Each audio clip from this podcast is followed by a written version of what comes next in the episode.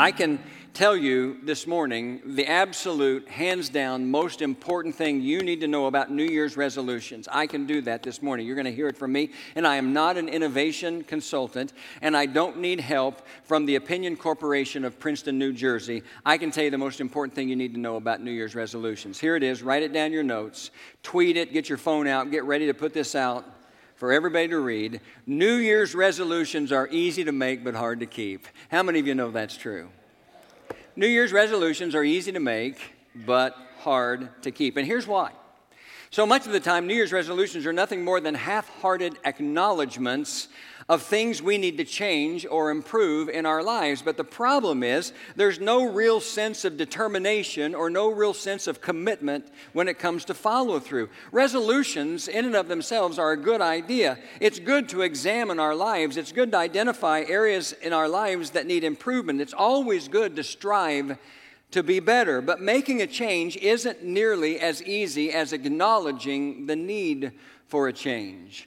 And so let me spend a little bit of time with you today talking about one thing, not the only thing, certainly not the only thing. But let me spend a little bit of time talking to you about one thing that can help you experience real, significant, and lasting change in this new year. And here it is it's the way you think. That's what I want to talk to you about this morning. I want to talk to you about the way you think. Norman Vincent Peale once said, Change your thoughts and you change the world. Now, I doubt that's 100% original with him. In fact, I think he probably got a lot of that from the Apostle Paul, who wrote these words in Romans chapter 12 and verse 2. I'll put them up on the screen for you to see. Paul writes and says, Do not conform any longer to the pattern of this world. And here's the key part. He says, But be transformed by the renewing of your mind. He says, Be transformed. Don't be like the world, be different. Be transformed by the renewing of your mind, then you'll be able to test and approve what God's will is, His good, pleasing, and perfect will. The first step to changing your life is changing the way you think. That's what I want us to understand today. My kids, for their entire life, have heard me say this one thing to them over and over again. From the time they were old enough to really be able to comprehend and absorb what I was telling them, I've said this one thing to them over and over again. I've said, if you want your life to change, you need to change. Think about that with me for a moment. If you want your life to change, and all of us, at least on some level, at some point in our lives, have wanted our lives to change. I say, if you want your life to change, you need to change. And really, what I wanted to communicate with that is this idea that if you want your life to change, you can't just sit around wishing and hoping that somehow magically circumstances around you will change to make your life better. If you're just waiting for circumstances around you, things that are completely out of your control to change to make your life better, you're probably going to be waiting forever. If you want your life to change, then on some level, in some way, you need to change. And the first area where we need to change that will impact our lives is we need to change the way we think. Now, this means so much more, friends, than just deciding one day, like on the first day of a brand new year. It means so much more than just deciding I'm going to be a positive thinker. Because you can't positive think your way to a new life. You can't. You can't do it. No matter what any television preacher or evangelist tells you, you cannot positive think your way to a new life. That's not how it works. We all are familiar with the saying, uh, the glass is half full or the glass is half empty, right? We all are familiar with that. You know, he's a, he's a glass half full kind of guy, or he's a glass half empty kind of guy. So the idea is you got an eight ounce glass that's filled with four ounces of water, and somebody looks at it and says it's half full, and we say he's a positive thinker. Another person looks at it and says it's half empty, we say he's a negative thinker, okay? Well, listen, we need to be more than a positive thinker. We need to be, write this down in your notes, we need to be action oriented thinkers. That's, in fact, the term I want you to remember for this new year. It's not original with me, I didn't come up with it, but it's the one that fits the context of what we're talking about today. It's not, a, it's not enough just to be a positive thinker. We need to be action oriented thinkers, every one of us. This is what will help our lives to change. And so you've got this glass, and uh, you know, it's an eight ounce glass, it's got four ounces of water, and somebody says it's half full. He's a positive thinker. Somebody says it's half empty. He's a negative thinker. But what an action oriented thinker does is he looks at it and says, That glass is half full. It looks like it needs water. He gets up, goes up, picks it up, takes it to the tap, and fills it all the way up. You see the difference? And this is what we all need to be. We need to be action oriented thinkers. We need to take action in our lives. If you look at your life right now as we stand on the cusp of a brand new year and you think of your life like a glass and you think my glass is half only half full, then you need to decide to take some action. Well, nobody, nobody in the Bible epitomized the reality of what it means to be an action oriented thinker better or more than the Apostle Paul. When you read his New Testament writings, when you read his New Testament epistles or letters, you see a lot of things about him. You can tell a lot of things about him. He's a man of faith, there's no question about that. I believe when you read the letters and the epistles of the Apostle Paul in the New Testament, it's clear that he was a positive thinker. You can't read some of his letters and not see that. For example, read the letter of Philippians sometime today. It's only four chapters long. Just read the letter of Philippians. You can't read that letter and not say, yeah, that, that Apostle Paul was a positive thinker. Above all else, he was a man of faith. Well, what we're going to do is we're going to take our Bibles and we're going to look in Philippians chapter 3 in a great, great passage of scripture from Paul. And we're going to see some instructions from him that can teach us how we can be the right kind of thinkers, how we can be action oriented thinkers as we stand on the cusp of a new year, and how the things that can result from being action oriented thinkers can change our lives in a positive way. So, having said that, you got your Bible with you? If you do, stand together with me right now in reverence and respect for God's Word, like we always do. We love, everyone say love, love to make the public reading of Scripture a part of our service. Everybody say amen. Amen. In fact, if you go, if you ever have to move away here and you go and you look for a new church somewhere, the first thing you look for, first two things you look for, did they read the scripture any, at any point out loud in the service? That you don't necessarily have to stand, but did they open up their Bible and read the scripture? And number two, did they pray in the service? And if the church you're visiting doesn't read the scripture, doesn't pray, then don't go back. Somebody say amen. Don't go back. Don't go back, okay? I'm not trying to be harsh or cruel, but I'm just saying time is too precious. Don't waste it someplace that doesn't put an emphasis on the truth of God's word. All right, I'm going to begin reading in verse 12, Philippians chapter 3. You follow along. Not that I have already obtained all this or have already been made perfect, but I press on to take hold of that for which Christ Jesus took hold of me. Brothers, I do not consider myself yet to have taken hold of it. But one thing I do, forgetting what is behind and straining toward what is ahead, I press on toward the goal to win the prize for which God has called me heavenward in Christ Jesus. All of us who are mature should take such a view of things, and if on some point you think differently, that too God will make clear to you. Only let us live up to what we have already attained. Join with others in following my example, brothers, and take note of those who live according to the pattern we gave you. All right, there it is. You can be seated, and we always pray God's blessing on the reading and the hearing of His Word. I apologize that you don't have any formal outline in your insert this morning, but because of the holidays, we had to print these bulletins a couple weeks ago. And a couple weeks ago, I didn't have any idea what I was going to talk to you about today. So I said, just put a blank insert in there. But I'm going to give you three things, okay? I'm going to give you three things this morning three changes that we can all make, we all need to make with regard to the way we think in this coming new year that can really make a difference in our lives. The first one is this put down a number one on your blank insert, and right next to it, think long term goals, not short term resolutions. That's number one. Think long term goals, not short term resolutions. I'm not saying there's no place for short term resolutions in our lives, but if you want to create significant and lasting change in your life, then you've got to develop the ability to think long term. You've got to develop the ability in your life, everybody think about this, to step back and look down the road and see the big picture. You've got to see your life in terms of goals, what you want to accomplish over the long haul, and why.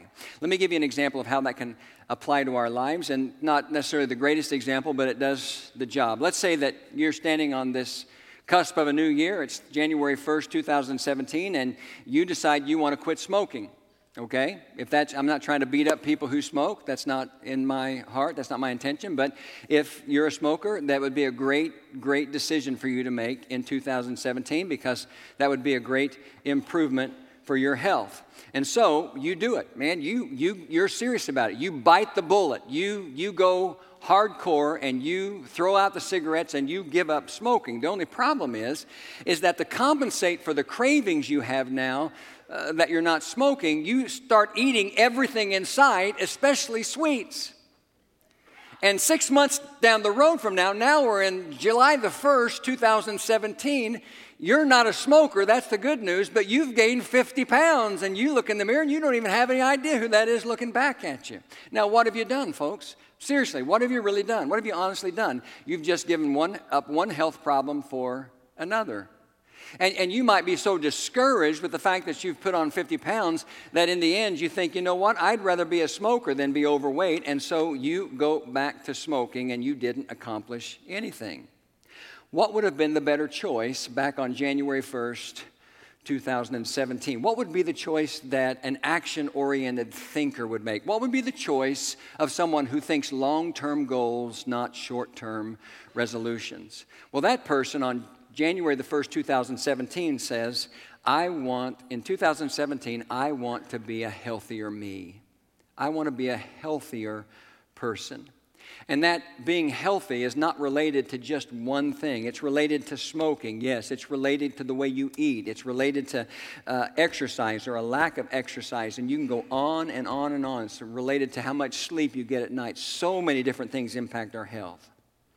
That would be a better choice. That's what a action oriented thinker would do. That's what somebody who thinks long term goals, not short term resolutions, would do. Let's think of it in terms of spiritual health because that's why we're here this morning. We're here to learn spiritual truth. We're here to grow in spiritual knowledge and spiritual truth. So let's think about it the same thing from a spiritual perspective. I know a lot of Christians, and maybe this describes you. I know a lot of Christians who come to the beginning of a new year and they have a desire in their life to make some kind of a resolution that says, I'm going to uh, give up or get rid of some kind of sin in my life. Maybe it's a hidden sin that nobody besides you and God knows about. Or you come to, you know, January 1st, 2017, said, I'm going to give up some kind of a sinful habit in my life. Now, first of all, if that, desire, if that describes you, then I applaud you. That is the absolute right decision to make. That is the absolute right thing to do. But if you're really going to be successful at this, and here, here's, here's how somebody who is, a, who is an action oriented thinker would approach this, here's how somebody who thinks long term goals, not short term solutions, would approach this. If you're really going to be successful at this, then before you do anything else, you need to stop and you need to ask yourself one question, and it's a simple question it's the question, why? Why? Why do you want to get rid of that sin? Why do you want to get rid of that sinful habit? Is it because it's embarrassing? Sometimes sin is embarrassing, and that's why we keep it hidden.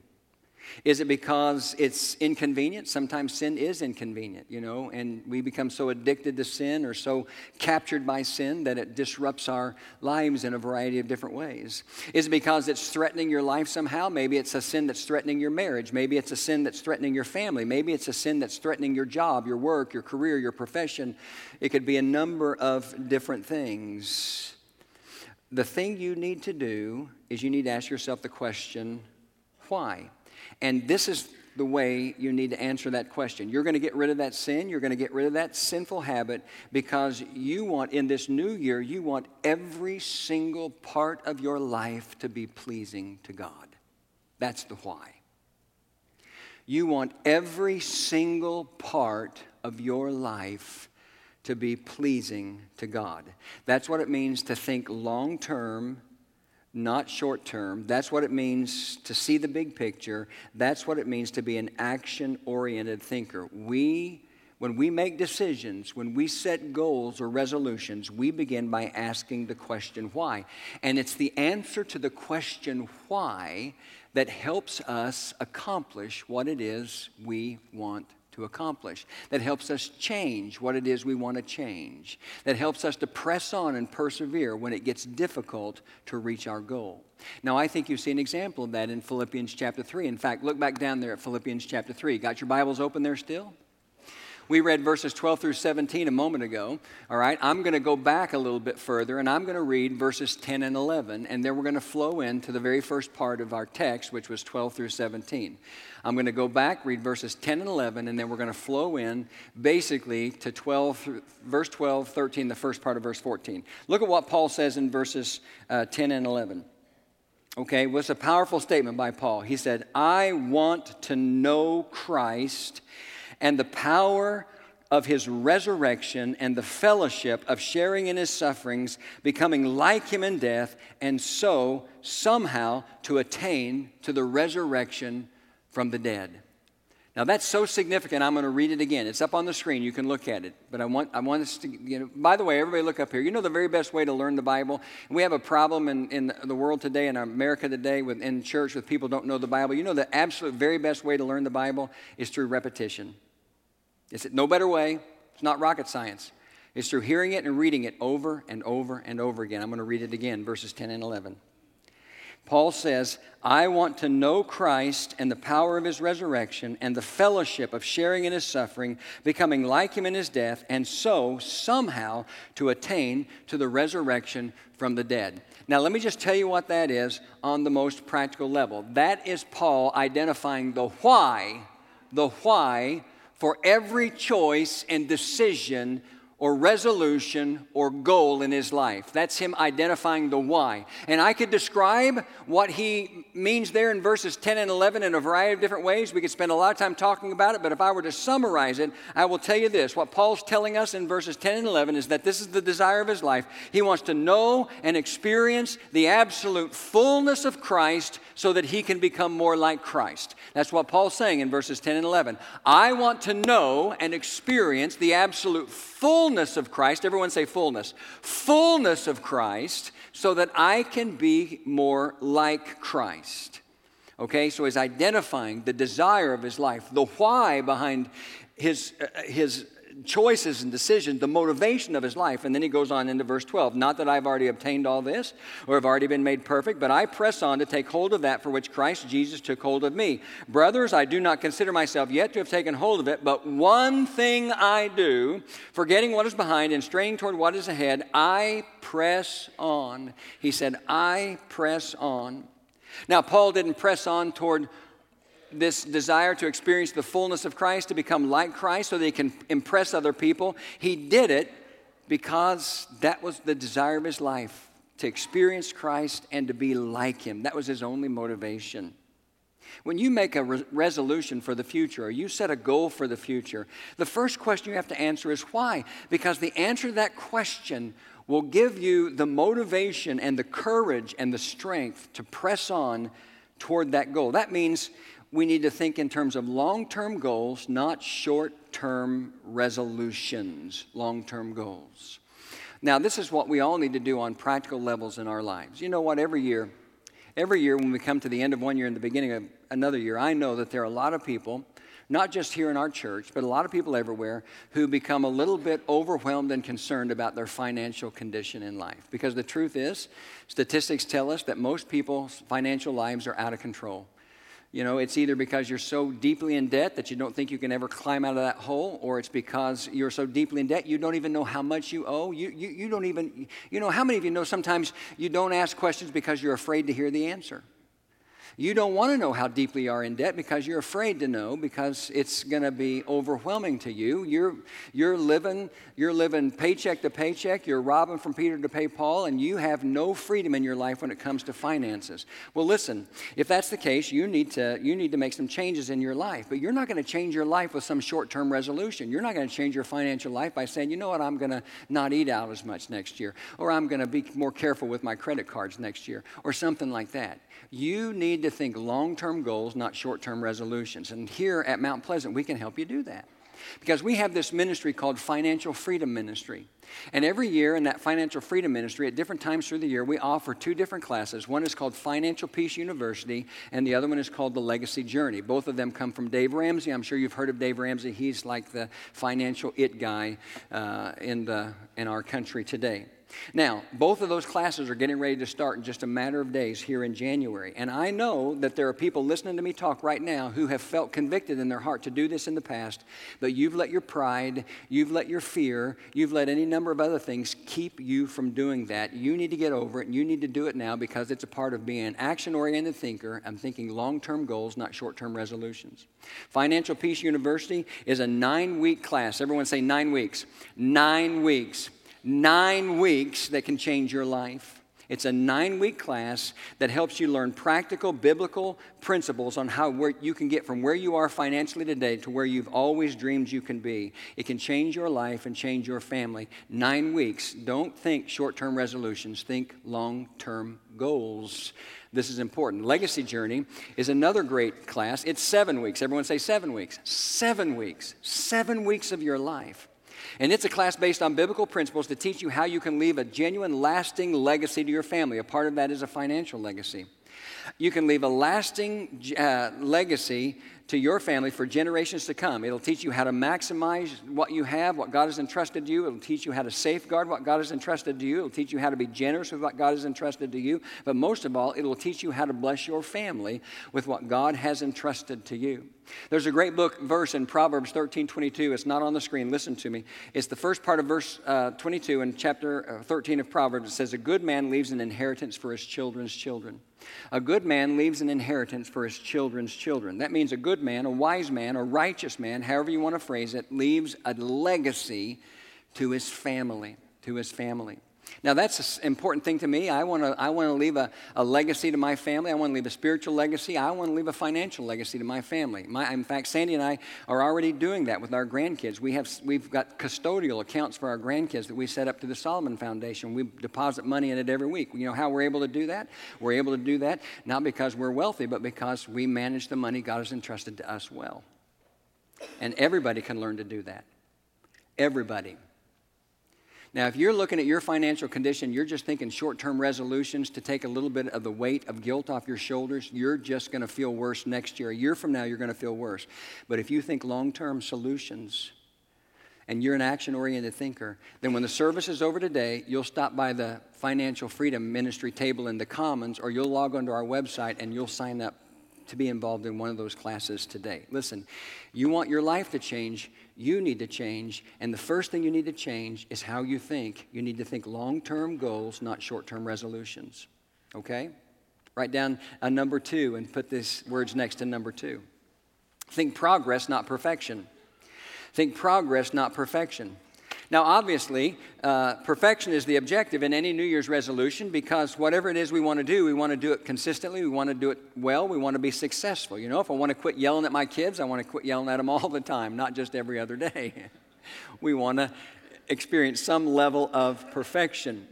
But the problem is this we need to focus on progress rather than perfection because the truth is, very few people accomplish their goals overnight. It's not that easy. And most of us, when we set resolutions or we set goals, they're pretty significant things. And creating lasting change takes time.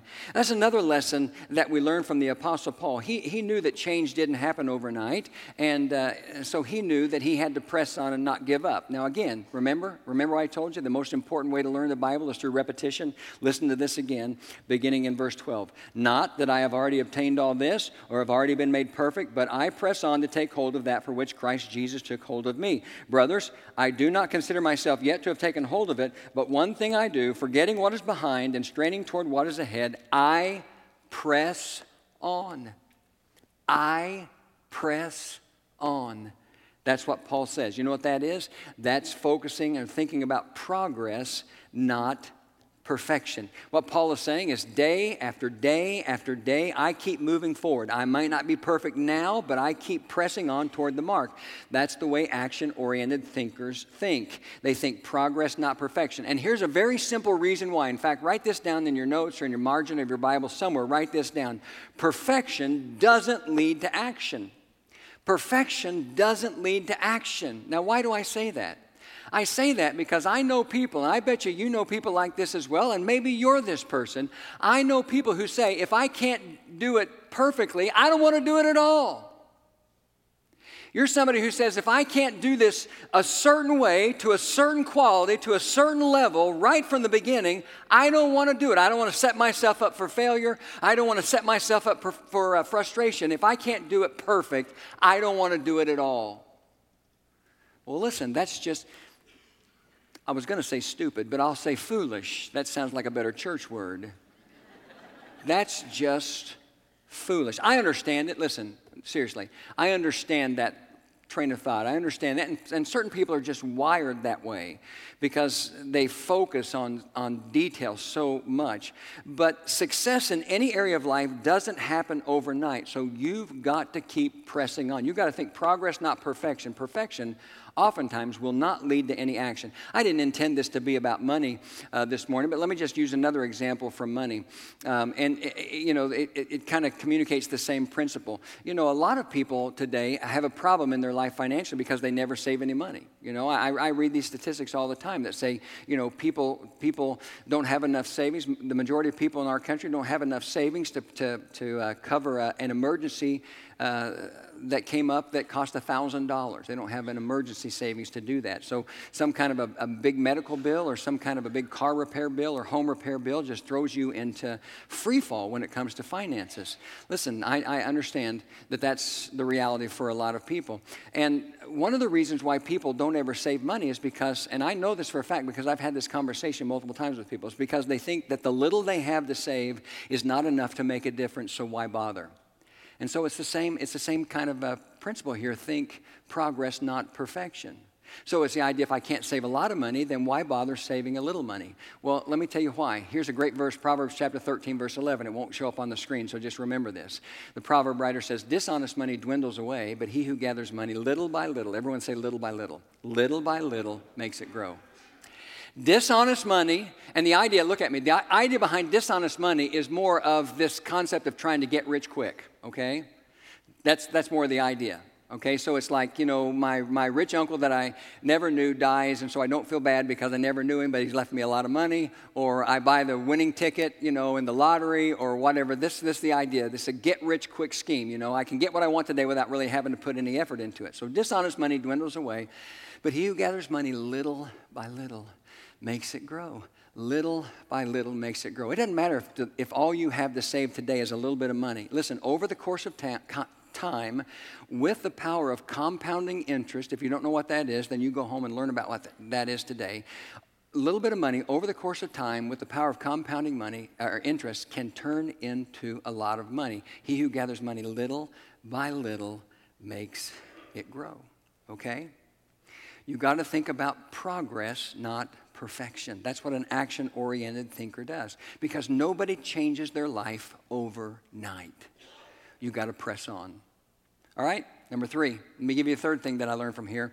And, and obviously, we see that in Paul's life there again when he talked about how, because he wanted to know and experience the fullness of Christ so he could become more like Christ, he recognized that he hadn't already obtained it. But the bottom line is, he said, I press on. You measure progress, not perfection. You think progress, not perfection. Number three, think about the how, not just the what. Write that down. Write a number three and write down, think about the how, not just the what. When it comes to making resolutions or setting goals, the, the what part is easy because we all know what we want. I mean, if I came down and I asked you, what's one thing that you really want in 2017, chances are you could tell me at least one thing, and probably most of us could say multiple things. So identifying the what is the easy part. The problem is how it happens. The problem is how we get there. It's easy to say, I want to be a great husband, I want to be a great wife, I want to be a great parent, I want to experience financial freedom, I want to live a faithful and God honoring life. It's easy to say what we want. The hard part is how we're going to do it, how we're going to develop a strategy to get from where we are right now to where we want to be. And so, just setting a goal or making a New Year's resolution is not going to change your life. You've got to, you've got to have a map to get there. And the more specific the map is, the better.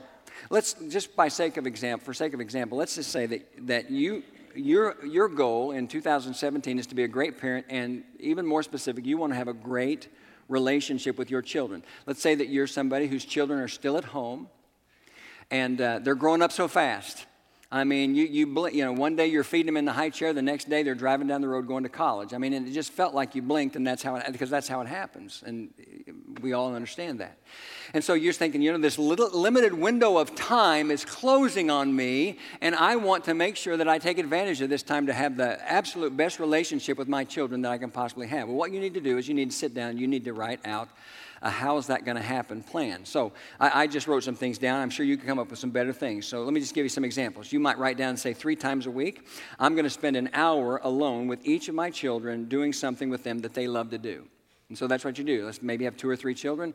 So one of them likes to watch television. You're going to watch television with them for an hour. Some silly, stupid show that you would never watch on your own, but you're going to you're going to uh, watch that with your children. I shouldn't have said stupid again. I'm sorry but you're going to watch that with them. Oh, you know, maybe they maybe they love art, and you and you and you get involved in some kind of an art project with them. Maybe they like to kick a ball, throw a ball, catch a ball, play ball, shoot a ball, whatever it is, and you spend an hour doing that. Maybe it's not something that you're interested in, but you choose to do that. Next thing you write down says, one day a week, I'm going to do their chores with them, so we'll have a chance to talk while we work. It'll, they'll be happy that I'm helping them, and it'll give us a chance to talk. One day a week, or no, excuse me, every day of the week, I'm going to pray for my children by name. I got, I'm going to do whatever I have to do to if I have to get up earlier than I normally get up, I'm going to get up earlier and I'm going to pray. I'm going to commit to praying for each one of my children by name every day, praying that I can have a great relationship with them.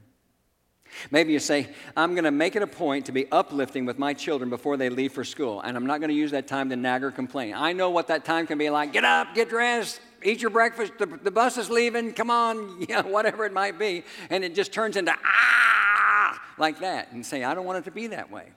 That's not nurturing a great relationship. So I'm going to make sure that I use that time not to nag or complain. If there's an issue that comes up that needs to be dealt with, we'll deal with it later when we have more time to discuss it. You might write down every day I'm going to look for opportunities to give my children genuine, deserved praise. You might write down every day I'm going to identify um, the skills and the interests and the talents of my children, I'm going to support their pursuit of those things. You might write down, I'm going to take my children to church every week. The more specific the map on how you get to what you want, the better. And that's the way action oriented thinkers approach life. I think you see examples of that in our text. You know, with the Apostle Paul, uh, he, he kind of gives uh, instructions to the Philippian Christians on how they can grow spiritually. He said that's what he wanted to do grow spiritually. He wanted to know and experience the fullness of Christ so he could become like Christ. And he gives them instructions on how they could do the same. I look over to verse 16 and 17, for example. He says, just two brief statements. First of all, he says to them, Only let us live up to what we have already attained. He's saying, you know, want to, you want to grow spiritually? Here's a, here's the first thing you need to do to grow spiritually. Don't stop doing what you've already been doing to get where you are now. Okay? Don't stop going to worship. Don't stop praying. Don't stop reading the scriptures. Don't stop, whatever it might be, don't stop. Only keep, keep doing that. And then in verse 17, he says, Join with others in following my example, brothers, and take note of those who live according to the pattern we gave you. He said, You want to grow spiritually? Follow the example, follow my example and the example of other spiritual leaders. See? That's kind of a roadmap. Now, this is something the Apostle Paul was really good at. He was really good at telling people what they needed to do and then giving them a roadmap for how to do it. For example, my, as I got my Bible open to Philippians 3, the last part of the chapter, I can just look down the page to chapter 4. If you can do the same, look down there with me and look at chapter 4 and verse 6. In chapter 4 and verse 6, Paul begins by saying, Do not be anxious about anything. All right, everybody look up here at me. He says, Do not be anxious about anything. Anybody here ever struggle with anxiety or worry? Anybody here ever have a day when they don't struggle with anxiety or worry on some level? This is a very real problem for all of us. Now, if, if you're somebody who's unable, has managed to transcend that, then God bless you. You're a, you're a spiritual freak of nature, and I'd like to learn more about how you do that because that's not me, okay? But I applaud you, man. I celebrate that. I think that's awesome. But the truth is, most of us struggle on some level with anxiety and worry. So Paul says in verse 6 don't be anxious about anything. Okay, great. Just pile it on, Paul. Just pile it on. Remind me. Remind me of how I'm failing in my spiritual life. But he doesn't just leave it at that, he tells us how. He tells us how not to be anxious because he goes on to say in verse 6 uh, don't be anxious about anything. He goes on but say, and says, But in everything, by prayer and petition with thanksgiving, present your request to God, and the peace of God, which transcends all understanding, will guard your hearts and minds in Christ Jesus. So what's he say? He says, Don't be anxious. Instead, what's he say that we should do? In one word, what's it? Pray. He tells us how to overcome anxiety and worry. But that's not all. He goes on in verse 8, he says, Finally, brothers, whatever is true, whatever is noble, whatever is right, whatever is pure, whatever is lovely, whatever is admirable, if anything is excellent or praiseworthy, think about such things. First thing he says to do is pray. Second thing he does is he says, Fill your mind with the right kinds of thoughts. You know, crowd out that anxiety and that worry by putting the right kinds of thoughts in your head. But that's not all. Look at verse 9. He says, Whatever you have learned or received or heard from me or seen in me, put it into practice, and the God of peace will be with you. He says, pray. He says, fill your mind with the right kind of thoughts. And the second thing he says is follow others' examples, godly people's examples. I read uh, one time Rick Warren, who's a pastor in California, who wrote The Purpose Driven Life. I'm sure you've heard of that book. The Purpose Driven Life sold millions of copies, uh, one of the best sellers ever. When he was a boy, he said he would go to church and he would always take notes when he went to church. And every time a preacher would say some statement that really stood out to him, he would write down his notes, and then in parentheses, he would write these three letters next to it, capital letters. He would say, he would write Y B H. Y B H. And to him, that stood for yes, but how? So if a preacher said, Don't worry about anything, don't be anxious about anything, yes, but how? But in everything, through prayer and supplication with thanksgiving, let your requests be made known unto God, and the peace of God, which passes all understanding, will guard your hearts and minds through Christ Jesus. This is how an action oriented thinker approaches life. You know, the what is easy for us because we all know what we want to be, we all know what we want to do. It's the how part that we need to focus our attention on. All right. Well, Brian, you can come. We'll bring this to a close. You want to create lasting change in your life in 2017? You want this year to be a different year? Then you need to change yourself. You need to change, and it starts with changing the way you think. Paul tells us to do it like this He says, number one, think long term goals, not short term resolutions. Think long term goals not short term resolutions. Number two, think progress, not perfection. Don't let the desire of perfection paralyze you and keep you from doing anything today. Focus on the progress, not the perfection. And number three, think about the how, not just the what. Yes, but how? I want to be a great husband. Yes, but how? I want to be a great wife. Yes, but how? I want to be a great parent. Yes, but how? I want to be a faithful servant. Yes, but how. And the more specific you are, the better it will be. All right? Makes sense? Everybody say, makes sense.